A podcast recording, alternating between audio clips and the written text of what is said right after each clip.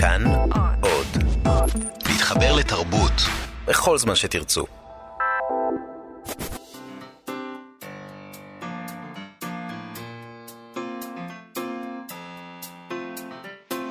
מה שכרוך. עם יובל אביבי ומה יעשה לה. שלום, צהריים טובים, אנחנו מה שכרוך, מגזין הספרות היומי של כאן תרבות, תוכנית אחרונה שלנו לשבוע זה. שמחים שאתם איתנו ברדיו, באפליקציה שלנו, כאן עוד, או בספוטיפיי, וכמובן גם בעמוד הפייסבוק שלנו, איתנו באולפן שלומי בן עטיה החד פעמי, שלום לך גם.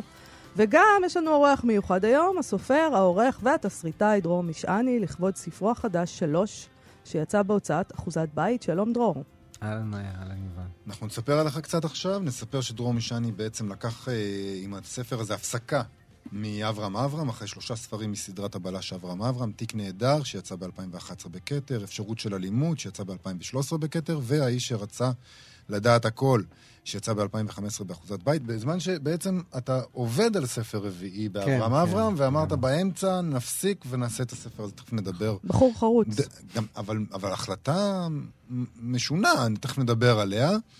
אה, נספר גם שערכת את מוסף ספרים של הארץ, היית עורך ספרות בכתר. היית בדרך אה, להיות חוקר ספרות. אה, כתבת תואר שני שיצא כספר, בכל העניין המזרחי יש איזה אבסורד, והיית במהלך עבודה על הדוקטורט שלך כשהחלטת לעזוב את הכל ולרדוף אחרי החלום האמיתי להיות סופר. עד כה זה עבד לך די טוב. אה, תיק נהדר אה, זכה בפרס ברנשטיין, וגם בפרס השוודי לרומן המתח המתורגם הטוב של השנה על שם מרטין בק, ולאחרונה גם הפך לסרט, וגם אה, לסדרה. אה, וגם שאר ספריך תורגמו לס- לשפות רבות ומכרו היטב, ואז החלטת אה, שזה כנראה היה נעים מדי, אז החלטת לשנות כיוון טוב ולעבור לטלוויזיה. אה, וסדרה שמבוססת על רעיון שלך ושל העורכת שיר חדד אה, הופקה ברשת CBS. וגם הפכת לעוד מעורב בעוד הפקות טלוויזיה, וגם על זה נדבר עוד, אבל בואו נתחיל עם הספר החדש, שלוש. טוב, קשה מאוד לדבר על הספר הזה בלי לעשות לו ספוילרים. אני כבר הצלחתי לעשות איזה ספוילר בשבוע שעבר, אבל מיהרתי למחוק אותו בפייסבוק. אנחנו ננסה לעשות uh, מעקף לדבר הזה, וגם נתייעץ איתך איך אוקיי. עושים את זה בלי לעשות ספוילרים. בסדר. אני, הדבר היחיד שאני אגיד, לפני שאתה תגיד לי מה מותר ומה אסור, זה שהספר מחולק לשלושה חלקים, שכל אחד מהם עוסק באישה אחרת. מותר להגיד את זה? בטח, אורנה, אמיליה ואלה. נכון. אה, אורנה עברה גירושים לא קלים, מגדלת לבד את הבן שלה ערן, לאחר שאבא שלו עזב את הארץ כדי לחיות עם אישה אחרת. אמיליה היא עובדת זרה, אה, בודדה, שמוצאת מפלט בנצרות. ואלה, איך- אתה קורא לה אלה או אלה? אלא. אלה, אוקיי, כמו אורנה ואלה, גם נדבר על זה, אני כן. מקווה, היא אימא שמנסה להשלים את לימודי האקדמאים, וחיי הנישואים שלה לא מאוד מאושרים וקצת טפלים. ועוד משהו שאני לא אגיד, אה, שהיא עושה, וגם יש עוד משהו שאני לא יכולה להגיד שמחבר ביניהן, אה, שכנראה אסור לגלות, אה, כי מדובר בספר מתח. דרור, איך לדבר על זה? מה לא, מה לא, אנחנו... אפשר, אפשר, גם, אפשר כן להגיד, אני חושב ששלושתן פוגשות במהלך הספר, כל אחת בחלק שלה, את אותו גבר. אוקיי, מותר להגיד את זה, יפה. מבחינתי מותר. בסדר גמור. גבר, שהגבר הזה הוא משמעותי מאוד לעלילה. משמעותי, הוא, הוא בעייתי במידה מסוימת. במידה הוא, מסוימת. במידה מסוימת. הוא, לא, הוא לא מספר להן הכל, זה, זה אגב פחות או יותר, אבל, אבל גם הן מסתירות ממנו כמה דברים, ושם נמצאות אולי הפתעות. אני כן אשאל אותך, לא יודעת אם תוכל לענות על זה, מה התחיל את הספר הזה? מה הגרעין? ממה? איך? הגרעין, איך זה בא? הגרעין הוא, הוא המבנה. ספר בשלושה חלקים, עם שלושה תהליכי קריאה שונים. זה, זה מה שדמיינתי, שלושה חלקים שבכל אחד מהם הקריאה קצת שונה, כי אתה כבר, יש לך, אתה, אתה עם ציפיות אחרות. אמ, ו, וזה מה שידעתי, ידעתי שיהיו שלוש נשים, ידעתי שיהיו שלושה תהליכי קריאה. אמ, לא ידעתי מה יהיו הסיפורים של האנשים האלה, מי, מי הן יהיו. אה, אז זהו, אז הוא באמת התחיל מהמבנה הזה. אבל ידעת מה יקרה להן בסופו של דבר? כן, מה, בוא, אם מותר להגיד, מה הפשע שיבוצע? ידעתי. ידעת. כן. אני יכולה לשאול גם אולי, למה בחרת לכתוב על שלוש נשים? מה פתאום נשים? אוי, גבר, ממש חנה גונן. למה לא שלושה גברים? אה, כלומר, יש בזה איזה משהו, תמיד נורא כן. מתלהבים מזה, שגבר כותב על נשים. מצד. שני, היום זה קצת אסור. נכון? כאילו, לכ... כן, להיות גבר שכותב מתוך תודעה נשית, אצלכם זה... באקדמיה זה אסור. במיטו אסור. טוב, אנחנו בטח נדבר עוד על האקדמיה, אני רק. חלקית באקדמיה. בהחלט. אה, אצלי זה מותר, אני כתבתי על נשים גם בספרים הקודמים שלי. אה, אתם יודעים, הספר הזה קצת נכתב בה- בהשראת אה, ובהשפעת פטרישה הייסמית. פטרישה הייסמית הייתה סופרת מתח, לסבית, שכתבה כמעט אך ורק על גברים. וכששאלו אותה פעם למה היא כותבת אה, רק על גברים, היא אמרה, כאילו הסיבה שהיא נתנה הייתה קצת מצחיקה. היא אמרה כי אני צריכה שלדמויות שלי יהיה כוח פיזי. שהם יוכלו לחנוק, שהם יוכלו להרביץ, אה, מעניין. אה, ונשים לא מספיק חזקות. אה, אז אה, נראה לי שאני יכול לענות קצת ברוח הזאת. אני הייתי צריך דמויות אה, מספיק מעניינות פיזי. רגשית. כן, עם איזה, אוש, עם איזה מנעד רגשי שלגברים אולי אין, לפחות לא לגבר שאני כותב עליו פה. אה, אבל אני לא יודע, זה בא, הספר נולד ככה, סיפור של שלוש נשים, שלושה סיפורים של שלוש נשים שונות ואותו, ואותו גבר. אולי כן צריך להגיד שהשאלה הזאת של, של המתח בין המילים וה, והאלימות בין המינים, היא בעצם הנושא של, של ספרות הבלשים, של ספרות המתח מראשיתו. כלומר, שחוזרים אחורה והולכים לסיפורי הבלשים הראשונים של אדגר אלן פה, הסיפור הראשון זה אימא ובת שנמצאות בעליית גג, הסיפור השני זה אישה שמוצאים בנהר, והסיפור השלישי זה מלכה שגונבים לה את המכתב מחדר השינה. זה הנושא העמ- העמוק של ספרות הבלשים, ובמובן הזה אני רק מרגיש שחזרתי פה לתמה ש... שהעסיקה גם אותי וגם מעסיקה את הז'אנר.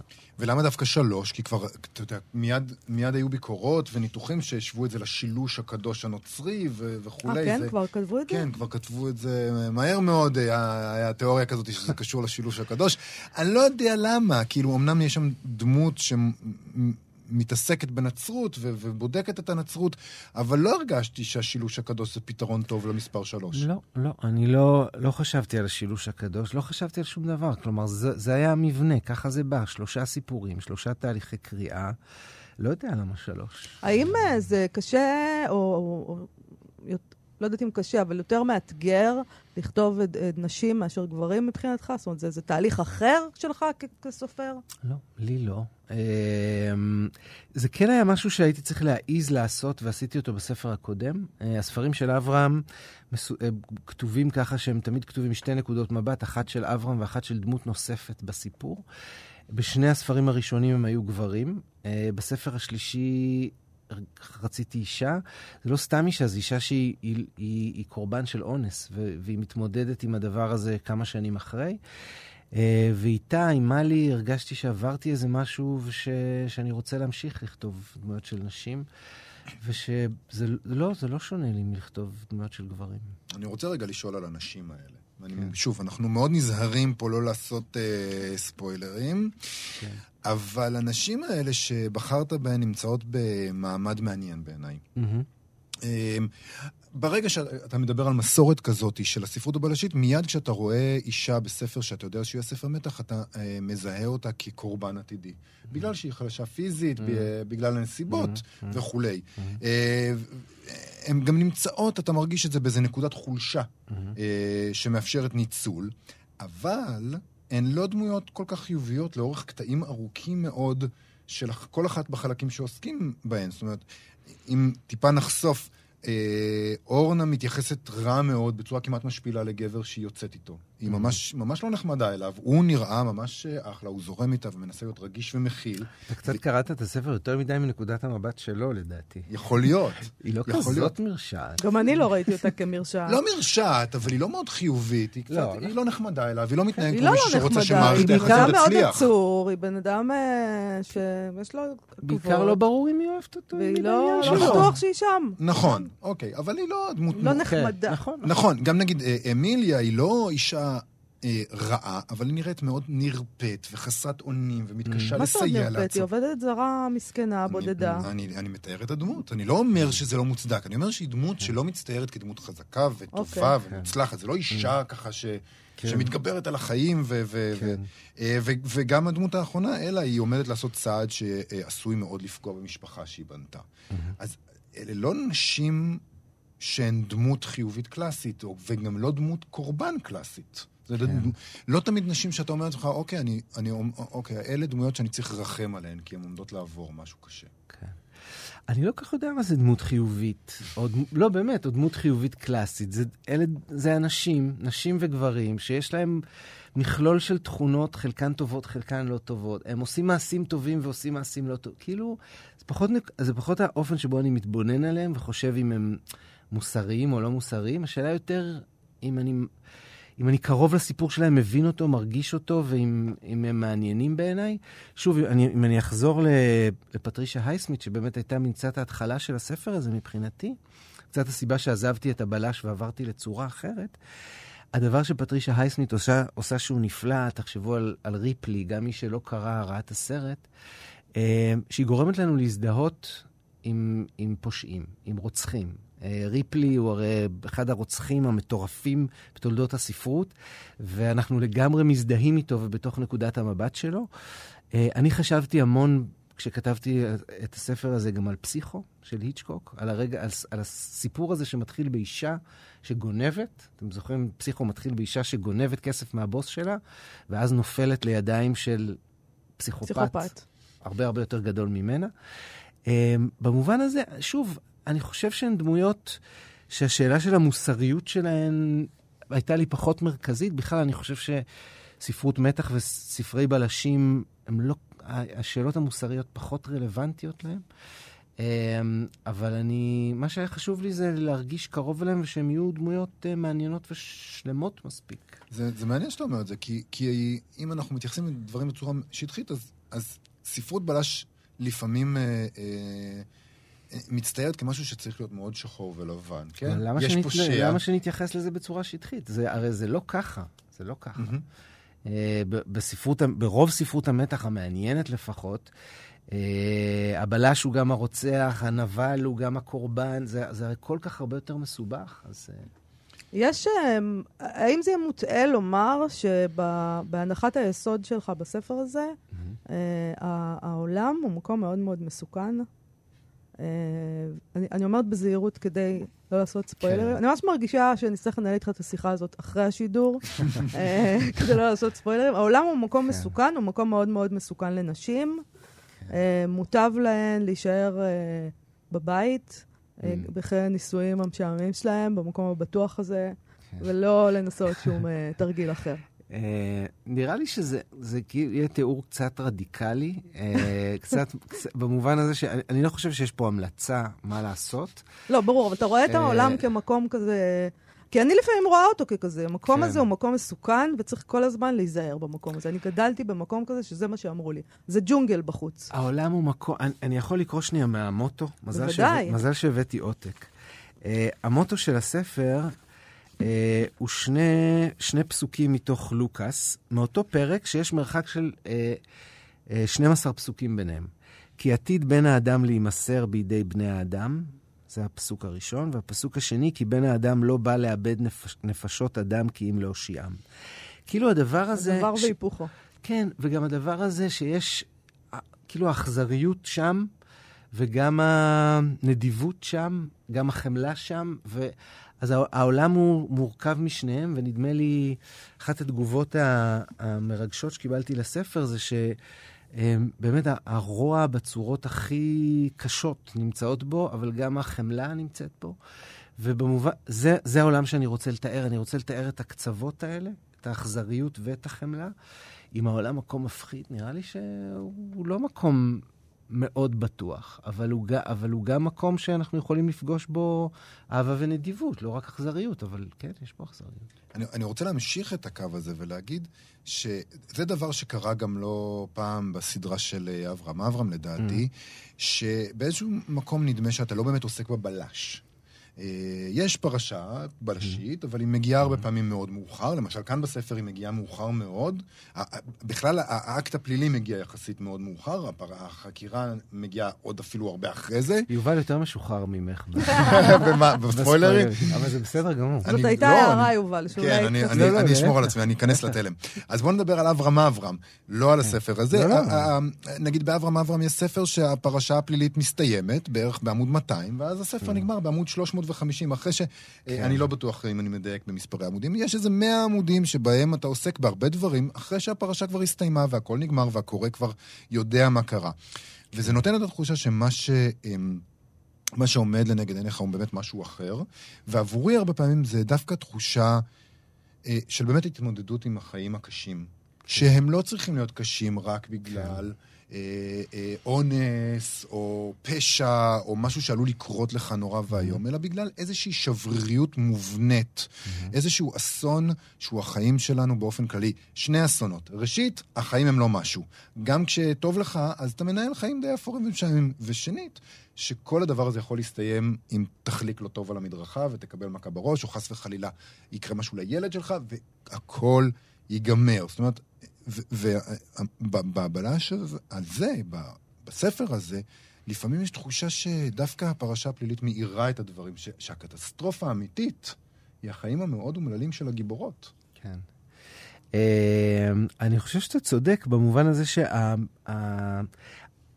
זה לא שהפשע הוא תירוץ לספר את הסיפור. הפשע הוא תמיד בלב הסיפור באיזשהו אופן, ו- ומבחינתי, אני נורא לא אוהב תיאורים של הז'אנר כסוג של קולב, שאני תולה עליו סיפור שיכולתי לספר בדרכים אחרות. לא יכולתי לספר את הסיפור הזה בדרכים אחרות, כי בלי הפשע והחקירה שכן נמצאים בו, הסיפור אחר לגמרי. אה, אבל זה נכון שבניגוד לספרי מתח או ספרי בלשים שאומרים לעצמם, הדבר שחשוב לי לעשות, הוא למתוח את הקורא, אה, לנהל איתו איזה משחק מחשבה שבו הוא אמור לנחש מי עשה את זה או זה.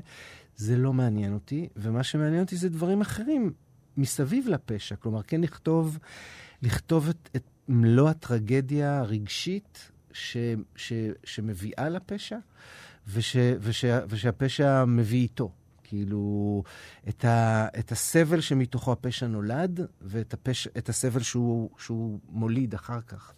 אמ, ובמובן הזה, הרי, השאלה של מי עשה את זה, או אפילו למה הוא עשה את זה, הן, הן, לא, ש, הן לא השאלות היחידות שמעסיקות אותי בכתיבה, והן שאלות, אמ, הן, הן חשובות, ואני כן תמיד דואג, נדמה לי, שהן שהקורא יקבל חלק מהתשובות, אה, ולא יישאר לגמרי לא מסופק, ומצד שני, הן לא לב העניין. אני, אני רוצה לשאול רגע, ב, בקשר לזה, על הסגנון באופן כללי. כן. Uh, הסגנון של הספר כמעט יומני. אתה mm-hmm. עוקב אחרי האנשים האלה ומתאר את היומים שלהם. אין, אין הרבה מאוד קישוטים ספרותיים וכל מיני תיאורים ופעלולים כאלה. כן. ומצד שני נוצר עבורי לפחות, איזה קו דק מאוד של אימה כבר מההתחלה. תחושה שמשהו רע עומד לקרות. כן. והשאלה היא, האם הסגנון הזה נדרש לאור העובדה של היומיומיות הזאת שאתה מנסה לתאר, ואיך בכל זאת לדעתך האימה הזאת נוצרת, אם באמת היא אמורה להיווצר ולא סתם המצאתי את זה, כי אני מפחד באופן כללי. קודם כל, אני נורא שמח שאנחנו מדברים על זה, כי האמת שלפני שהספר יצא, הייתי נורא בחרדה. כשסופרים מוציאים ספר, תמיד יש להם את הסיפור שליד הספר. אה, אני כתבתי ספר על הזקנה, או כתבתי ספר על זה, ואני נורא הרגשתי שאין לי סיפור לספר על הספר הזה. אה, שזה הספר, זה הסיפור, ו, ושהדבר היחיד שיש לי להגיד עליו זה על הסגנון שלו באיזשהו אופן. אה, ידעתי שבניגוד לספרים הקודמים של, של אברהם, שיש בהם משהו מאוד איטי, יש בהם משהו כאילו משתהה, וזה קצת קשור לאופי שלו בתור גיבור. אה, שהספר הזה, מבחינתי הספר הזה הוא מהירות. זה מה שיש בו. הוא מהירות, אני לא יודע להסביר את המהירות הזאת. אני יודע שהיא נוצרת על ידי זה שהזמן דחוס בו מאוד, על זה שהמשפטים בו יחסית קצרים ויבשים. אמ, לגבי האימה, אני חושב שהאימה, האימה בחלק הראשון במיוחד, שהוא, הוא, לא יודע, לפעמים הוא החלק האהוב עליי, אה, האימה נוצרת שם כי היא קצת אימה על מה שכבר קרה. הרי בעצם האסון של אורנה קרה כבר. האסון של אורנה זה, זה שהיא התפרקה לה המשפחה ובעלה פשוט הפסיק לאהוב אותה והתחיל לאהוב מישהי אחרת. וכאילו כל הזמן יש איזו ציפייה לאסון שכבר קרה, ונדמה לי שבאיזשהו אופן שם משם צומחת האימה, אבל אה, אני לא יודע. זה יהיה נכון להגיד שזה במובנים רבים, זה ספר על משפחה, על משפחות? כן, לגמרי. על האימה הבורגנית הזאת, על לגמרי. הפירוק שלה, על, על האימה כשזה מתפרק והאימה כשזה לא מתפרק. נכון, אני חושב שזה מאוד מדויק. אני חושב שכל הספר, הספרים שכתבתי עד היום הם על משפחה, והספר הזה, טוב, אין לי מה להוסיף, והתיאור הזה הוא מאוד מדויק, על האימה שהיא תתפרק והאימה שהיא, שהיא תישאר, כאילו, בו זמנית. בוא נדבר קצת, דרור, על המעבר למסך הגדול או הקטן. תיק נהדר הפך לסרט בצרפת ולסדרה בישראל, אה, וזה כמעט מתבקש. יש משהו בז'אנר הבלשי שמוכן לעיבוד טלוויזיוני. עד כמה היית מעורב בהפקות האלה, ומה היחס שלך לדבר הזה? והאם אתה כבר, נגיד, ואיך אתה רואה את עצמך? אתה סופר, אתה תסריטאי, אתה... Uh, אני רק סופר, אני לא תסריטאי, באמת במובן הזה שאף תסריט שאני כתבתי, תסריט, מההתחלה עד הסוף, לא הופק אי פעם. אוקיי. uh, אני, אני סופר שהרומן הראשון שלו הפך לסרט בלי שהייתי מעורב בכלל. סרט צרפתי שאני לא כל כך אוהב. מדוע? Uh, כי בראש ובראשונה, לא בגלל שהוא לא נאמן או כן נאמן, זה ממש לא עניין אותי, uh, בגלל שהוא סרט לא טוב. הוא סרט לא טוב בעיניי, הוא גם סרט מתח לא טוב. Uh, ולי זה כן היה חשוב שהוא יהיה סרט מתח טוב, אבל, אבל גם אם נגיד הוא לא, סרט, לא קוראים אותו כסרט מתח, פשוט סרט לא מספיק טוב בעיניי. זה די מדכדך, לא? שסוף סוף עושים סרט, ממש, זה, זה, זה חלום. זה גם במאי שאתה מאוד הערכת. זה היה במאי ששני הסרטים הראשונים שלו היו סרטים יפהפיים בעיניי. ו... וממש אהבתי אותו הרבה שנים לפני שאני בכלל כתבתי, ו... ולכן כשהוא פנה אליי זה היה מאוד מאוד מרגש, ו... ו... אבל מצד שני הוא לא עשה סרטים הרבה שנים, והוא כנראה הסתבך בכל מיני עולמות, ו... והוא לא בכושר. וגם אמרת לו את זה, כן? אמרתי לו מה? שאתה לא אוהב את הסרט או ש... כן, אמרתי את זה בעדינות, זה לא כזה קל, זה לא כזה קל להגיד למישהו, אבל אמרתי לו את זה בעדינות. לא אמרתי את זה כמו שהייתי רוצה אולי. הייתי לא מזמן בהקרנה של הסרט בסופיה. זה בעצם הפעם הראשונה שראיתי אותו, בבולגריה, וראיתי אותו, והיו ממש רגעים שרציתי להסתובב לקהל, היו המון אנשים ולצעוק, אני לא כתבתי את הסצנה הזאת, אצלי בספר זה אחרת, וכאלה. לעומת זאת, בסדרה אני הרבה יותר מעורב, אני לא, כת... לא כותב את התסריטים. ארז קבל, שהוא תסריטאי מקצועי, כותב את התסריטים, אה, עודד דוידוף ביים. אבל כן הייתי מעורב מאוד, אני מיוצרי הסדרה והייתי עורך תסריט, והיא תהיה, לדעתי, תהיה נהדרת. מתי זה עולה? בשנה הבאה. בתחילת שנה הבאה. אבל כבר יש צילומים והכל כבר... אתה, אתה בעולם הזה, שבו, אה, בניגוד לעולם הספרות, או כסופר לפחות, בעולם הטלוויזיה יש המון המון המון אנשים שאתה צריך להיות איתם באיזשהו מגע, נכון. וזה מאוד מאוד שונה. נכון. זה לא אתה יושב לבד נכון, במחשב וכותב, נכון. איך אתה... מה, זה נעים? זה נחמד שיש פתאום אנשים, או לא? זה הצד, זה הצד היותר קשה, נראה לי, בשבילי. כאילו, אני מעדיף... לעבוד לבד, לשבת בחדר ולכתוב לבד, והלבד שלי זה לפעמים אומר גם אני ושירה, כלומר, שירה היא חלק מהלבד. כן, זהו, שירה חדד, יש לה, זה, כן, היא שותפה חדד, שלך ליצירות שלי, הטלוויזיוניות. בדיוק. לה, אז אוקיי. כשאני יושב עם שירה זה קצת כמו לשבת לבד, במובן הזה שאנחנו כבר, כשאנחנו כותבים טלוויזיה, אנחנו כמעט אותה ישות. מי כותב? יש כזה משהו ש... מי יושב מול המחשב, או שזה... איך זה עובד? זה די מתחלף, זה תלוי באיזה חדר אנחנו עובדים. זה בחדר של שירה, אז שירה, אם זה בחדר שלי, אז אני. אוקיי. אבל... אבל יש משהו בישיבה לבד, באמת לבד, כשאתה כותב ספר וכשאני כותב ספרים, אני באמת לגמרי לבד, ש... שאין לו תחליף, וגיליתי שהוא כנראה חלק מצורך נפשי, שהוא, שהוא לא, לא עניין, זה לא ספרות. פשוט צורך לשבת 7-8 שעות לבד בתוך חדר, שהספרות היא תירוץ מצוין בשבילו. יש... uh, רולן בארט, יש לו, יש לו uh, משפט נהדר, uh, שאומר, יש שתי דרכים להתנתק מהעולם.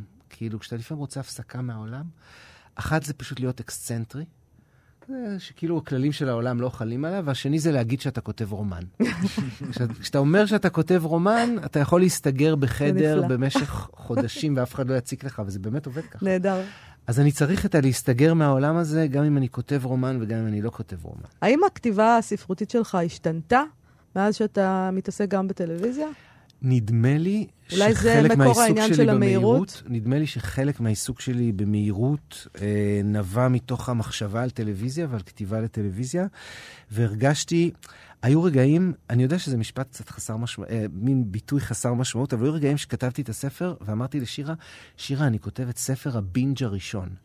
עכשיו, מה זה ספר? אין דבר כזה, כל ספר יכול להיות הרי ספר הבינג', אבל ממש הרגשתי שאני כותב ספר שאם יקראו אותו באופן אידיאלי, כמו שאני מבקש אותו, כשאני מבקש שיקראו אותו, יקראו אותו באיזה 6-7 שעות במכה. רצופות. אני שרואים- היום קיבלתי מייל וראיתי שזה כבר נמצא ברשימת רבי המכר של סטימצקי, אז כנראה כן. ש... יש לזה. לפחות מכירות בינג'. אה, כן, אז, אה, אז, אז כן, אני חושב ש... תראו, יש בטלוויזיה משהו שהוא הוא, הוא הולך הפוך ממה שאנחנו רגילים לחשוב בספרות, ואני חושב שהמשחק בין שניהם הוא מעניין אותי. כאילו, בספרות הדבר הזה של להיות תכלית, בטלוויזיה, של להיות תכליתיים כשאתה מספר את הסיפור, כשבספרות לפעמים נדמה לנו שדווקא להיות בזבזני ולא להיות תכליתי זה חלק מה, מהספרותיות שלנו, לא, לא להיות, לא, לא לספר את הסיפור באיזה קו ישר. אני חושב שהמשחק בין שניהם הוא מעניין. אמ, אני תוהה איך אתה, איך אתה בוחר. זאת אומרת, נניח שאתה יושב בחדר ועולה לך רעיון, כמו שלוש. כן. איך אתה אומר לעצמך, אוקיי, אני אעשה מזה ספר אה, או, או סרט, או סדרה. אה, אני חושב שזה שני דברים. אחד, אה, זה קצת השאלה שלי מי אני רוצה להתייחד בחדר עכשיו לבד במשך שנה. כאילו, באמת. אם האם אתה רוצה ששירה תהיה שם או לא?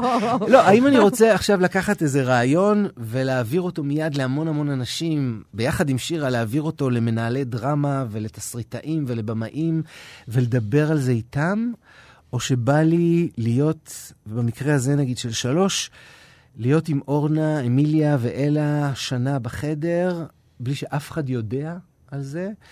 אה, וזה קצת עוד דבר, כאילו ההבדל באמת בין ספרות וטלוויזיה, שבספרות אתה קודם כל כותב קול, גם אם זה לא בגוף ראשון, אתה כותב קול, ובטלוויזיה אין קול, קול שמדבר אליך, אתה פותח ספר, יש קול שמדבר אלייך או אליך.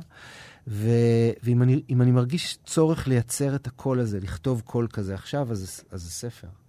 זה גם שאלות של הפקה, נגיד, אה, אם אני כותב משהו שברור מראש שאי אפשר לצלם אותו, אז אפשר פשוט לכתוב אותו בספר. ויש בזה גם סכנה.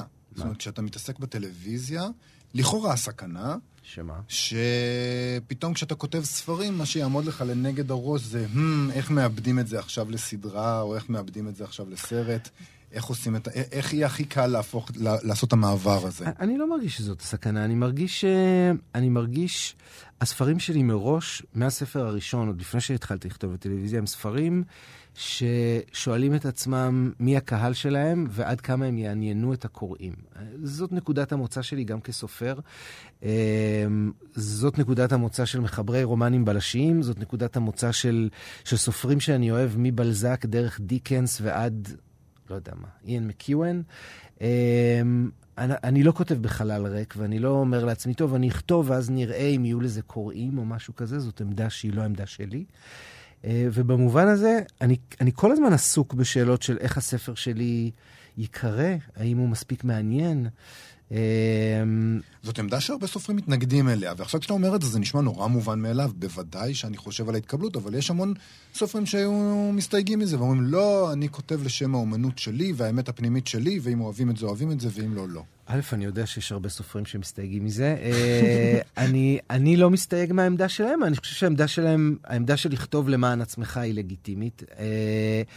העמדה שלי בעיניי לא פחות אה, לגיטימית, ובעיקר מייצרת ספרות, זה, זה מייצר סוגים אחרים של ספרות, שלכולם יש מקום. הספרות שלי היא ספרות אה, שכן מחפשת את הקוראים שלה בכל מיני דרכים, אה, בין השאר על ידי זה שהיא הרבה יותר עלילתית, נניח, מרוב הספרות העברית. אה, אני, בעיניי זה מוצא חן, אני אוהב לקרוא ככה ולכתוב ככה. זה לא, נרא- זה לא נראית לי עמדה מגונה מבחינה מוסרית, וזה בעיקר, נדמה לי שזה לא מוריד מה, מהספרותיות של הספרים שאנשים כותבים באמצעות עלילה. זה, אולי הספרות העברית, הבעיה שלה, אה, זה שאין לה, היא לא זוכה לאמון של קהל הקוראים, ברובה, קשורה לדבר הזה, שהם לא חושבים אה, על, הק... על קהל הקוראים.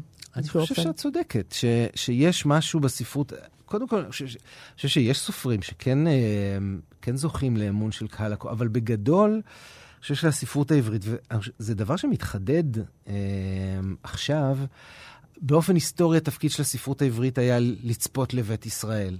היום אנחנו לא כל כך מצפים מזה מהסופרים, שאנחנו לא רוצים, האמת. נדמה לי שגם אתם, כשאתם פותחים ספר, אני בטוח, אני לא רוצה עכשיו שמישהו יעשה לי סוציולוגיה של החברה הישראלית, אני רוצה שהוא יספר לי סיפור. ובמובן הזה אני באמת מתלבט בין לפתוח את הספר שלו לבין לפתוח ספרים מתורגמים אה, משפות אחרות, ולבין אה, לפתוח נטפליקס. אה, והספרות העברית צריכה לנסות אני חושב, להתחרות גם בדברים האלה. אבל אם נגיד פתאום מגיע איזה מישהו, מישהו שמנתח mm-hmm. את הספרים שלך בכלים סוציולוגיים, שאפשר לעשות את זה, mm-hmm. ופתאום מתחיל להגיד דברים כמו, כן, הנה, שלוש זה השילוש הקדוש, זה ספר על דת ועל mm-hmm. אמונה, mm-hmm. וחוזר אה, אולי אה, לקאן, או למה, לא יודע מה, ועושה את הכלים הסוציולוגיים האלה שהיום... אה, כפי אה, שקורה בשיח האקדמי. כפי שקורה לפעמים בשיח האקדמי, אבל הנה, זה קרה נגיד בביקורת, שכתבו על הספר, שיש פה את השילוש הקדוש. משתמשים, זה גם כן, זה איזשהו שימוש בניתוח שמבקש להגיד שבספר שלך mm-hmm. יש, אה, יש כן מסר נסתר, סוציולוגי, פוליטי, מגדרי, whatever. זה לא עניין של מסר. אם יש קוראים, פרשנים מעניינים של ספרות, שמצליחים להוציא מהספר שהם קוראים... אה, עומקים שאני לא ראיתי, מצליחים לשנות לי את ה... כלומר, אני עכשיו יכול לקרוא את הספר שלי אחרת, אבל לא רק את הספר שלי, ספרים אחרים. אה, ואני יכול לקרוא אותו אחרת בזכותם, אה, זה נהדר, אבל, אבל להפוך את הספר לאיזה מין מסע סוציולוגית, אה, נדמה לי שאף אחד לא ניסה. זה החרבה של הספרות. בוא נודה כן. בזה, פשוט. אה, שוב, יש, יש, יש, כן, זה יכול להיות. זה יכול להיות החרבה של הספרות. יצא לך להיות בהמון עמדות, אה, בכל מיני עמדות בעולם הספרות הישראלי, חוקר באקדמיה, עורך בהוצאת ספרים, מבקר בעיתון וגם עורך. אה, סופר, מתרגם, כל אחת מהפוזיציות האלה אה, נמצאת באיזה טלטלה היום. בוא נתחיל עם הביקורת. ערכת את מוסף ספרים במשך כמה שנים. כיצד אתה מסתכל על הסערה סביבו וסביב הביקורות שמתפרסמות בו, שאנחנו כותבים אותן, אה, גם המרושעות והנוראיות ו... כן.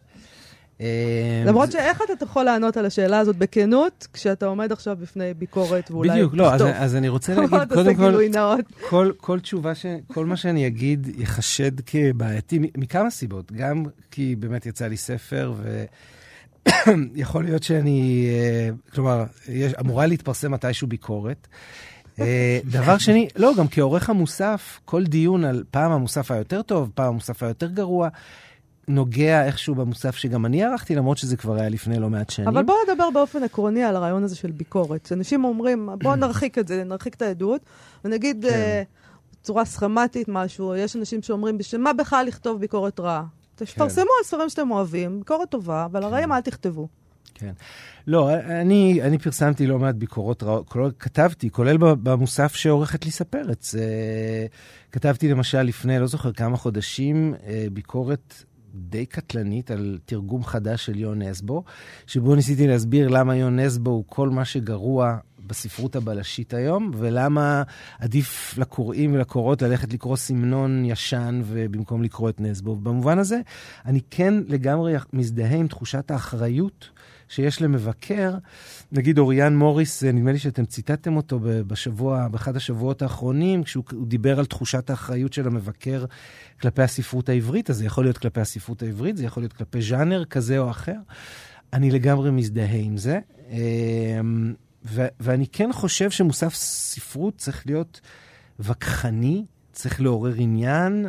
אמ, אני, אני, אני באופן אישי אה, פותח את מוסף ספרים היום יותר ממה שפתחתי אותו בשנים האחרונות, צריך להגיד.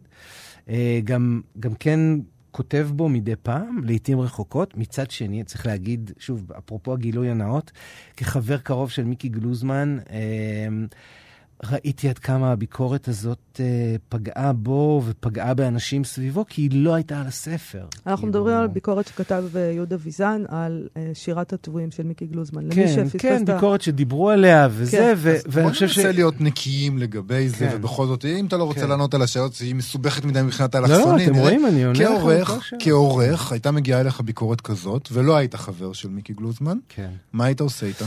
אני חושב שכעורך, קודם כל הייתי משתדל שהספר של מיקי גלוזמן או כל ספר אחר יגיע מראש למישהו יגיע למישהו שאני לא יודע מה הוא יחשוב עליו. אה, נגיד, סתם, אני חושב אפילו עליכם, מאיה תמיד מציגה את עצמה בתוכנית כשמרנית. נכון. אז אני לא, יכול להיות שאם הייתי שולח למאיה את הספר, הוא היה חוזר עם ביקורת קטלנית, ויכול להיות שלא. נדמה לי שבמקרה של יהודה ויזן היה ברור מראש איך הביקורת תחזור. אני חושב שמה שהייתי עושה, זה הייתי מנסה אולי לאזן אותה עם, עם ביקורת נוספת, או משהו כזה, ביקורת מהצד השני, לאור זה שהיא כל כך אה, קטלנית, וגם אולי הייתי טיפה מוריד מה, מהנימות האישיות שהיו בה. אה, אפשר, אפשר להתווכח עם הספר של מיקי, למרות שהוויכוח עם, עם הספר של מיקי בעיניי היה לא מספיק מעניין. ו, ונדמה לי שאני, לא יודע, אני, לי, לי נורא התחשק להגיב באופן עקרוני, לא ל... אפילו לא, לא, לא, לא לעניין של האלימות ולא לזה, אלא לעיקרון, לעמדה האנטי-פרשנית שעולה ממנו, שכאילו אסור להגיד שום דבר על ספרות, וכאילו אנשים כמו אה, פרויד או בארט או פוקו, כאילו זה, זה שמות של מחלות, אנשים מגונים. עכשיו, אנחנו מכירים אותם, זה אנשים, זה אנשים מבריקים, קוראים נפלאים של ספרות ושל דברים אחרים. אז להגיד שכל מי שמזכיר את המילה פרויד או בארט במאמר, הוא, הוא עושה משהו מגונה, זה... ולמה לא לכתוב דבר כזה? למה לא להגן? למה לא להתייצב לצד הספר? אמ, א', נדמה לי שאני עושה את זה עכשיו, באופן אה, אה, אה, מאוחר אולי, אבל גם כי, שוב, אני, אני חושב שזאת עמדה, עמדה שאנחנו כן מנהלים איתה ויכוח, עם העמדה העקרונית, עם העמדה האנטי-פרשנית, שאנחנו יכולים לראות אותה, היא לא באה רק מיהודה ויזן. Mm-hmm. אנחנו שומעים אותה מכל מיני מקומות. מנגד גם צריך להגיד שלפעמים אנחנו מרגישים שיש הרבה, יש, יש משהו במה שהוא אומר, שהשיח האקדמי... נעשה מאוד מאוד מכור, ל, ל, כמו שדיברנו קצת על הספר כן. שלך, לפרשנויות הסוציולוגיות, לפרשנויות תראה, המגדריות, לפרשנויות הפסיכואנליטיות. אני יכול להגיד לכם משהו? בואו בוא, בוא נעשה שנייה תרגיל. נחליף את הספרות בציפורים, אוקיי? אה, יהודה ויזן הוא חוקר ציפורים שאומר על הציפורים דבר אחד. א', הציפור היא ציפור, שזה אנחנו יודעים. כלומר, הספרות היא הספרות. ב', הוא כל הזמן אומר, הציפור הזאת יפה והציפור הזאת לא יפה. הציפור הזאת רעה והציפור הזאת טובה. הציפור הזאת... הוא גם מחלק ציונים לציפורים. עכשיו, מיקי גלוזמן, אה, אבל מיקי גלוזמן כדוגמה, הוא חבר, אבל חוקרי ספרות טובים, ברור שיש חוקרי ספרות רעים. חוקרי ספרות טובים מתבוננים בציפורים ושואלים את עצמם שאלות. למה הציפורים האלה חיות בקבוצות? למה הן נודדות מארץ כזאת לארץ אחרת? מה הן מרגישות? מה היחסים בין ציפורים לבין הארץ שבה הן חיות? מה היחסים בין ציפורים לבין זאבים, פרעושים ומים? אז אני חושב שהשאלות האלה הן שאלות מעניינות, והעמדה הזאת שעומדת מול הספרות, סליחה, העמדה שעומדת מול הספרות ואומרת כל הזמן, הספרות היפה היא הספרות היפה. בסדר, הספרות היפה היא הספרות היפה, ושייקספיר הוא שייקספיר. ו- ומה עכשיו? אז זה, זה מה שאנחנו יכולים להגיד על הספרות? זהו. אה, בכל זאת, אה, אתה, נעבור רגע לאקדמיה. אתה היית באקדמיה ויצאת ממנה, אז אני מבין כן. שהדברים האלה שאומרים... נטשת. על... נטשתי. בחמת זעם. או, באמת. ספר. כן.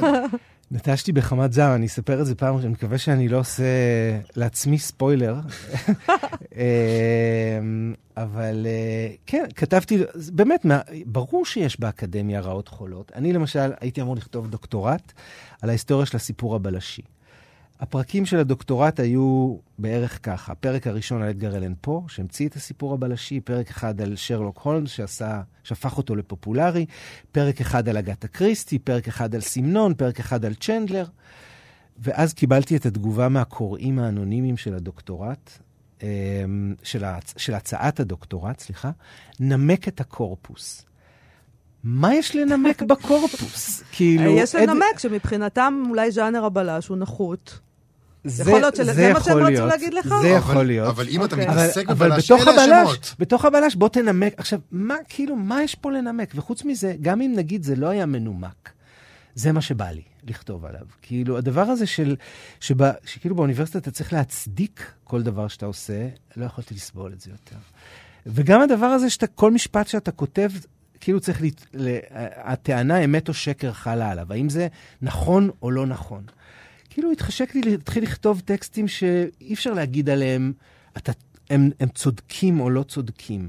ספרות, זה מה שיפה בספרות. ספרות. אז בוא, בוא נעבור... זה מוביל אותנו לעניין הזה של ז'אנר הבלש. כן. אה, שהוא נחשב אה, במשך המון המון שנים, אני לא יודעת אם זה עדיין נכון אולי, אה, לנחות. כלומר, לא, אתה מקודם אמרת, אני סופר ולא תסריטאי, אבל כן. נגיד כסופר, אתה סופר כן. נחות, מסופרים כן. שכותבים אני לגמרי ספרות נחות. יפה. כן. נכון? נגיד, מה שהיה פעם, מה שקראנו פעם, ספרות יפה. כן, תראו, אני חייב להגיד לכם, שמעתי לפני כמה ימים תוכנית שעשיתם על uh, מלחמת העולם הראשונה, על ספרות מלחמת העולם הראשונה.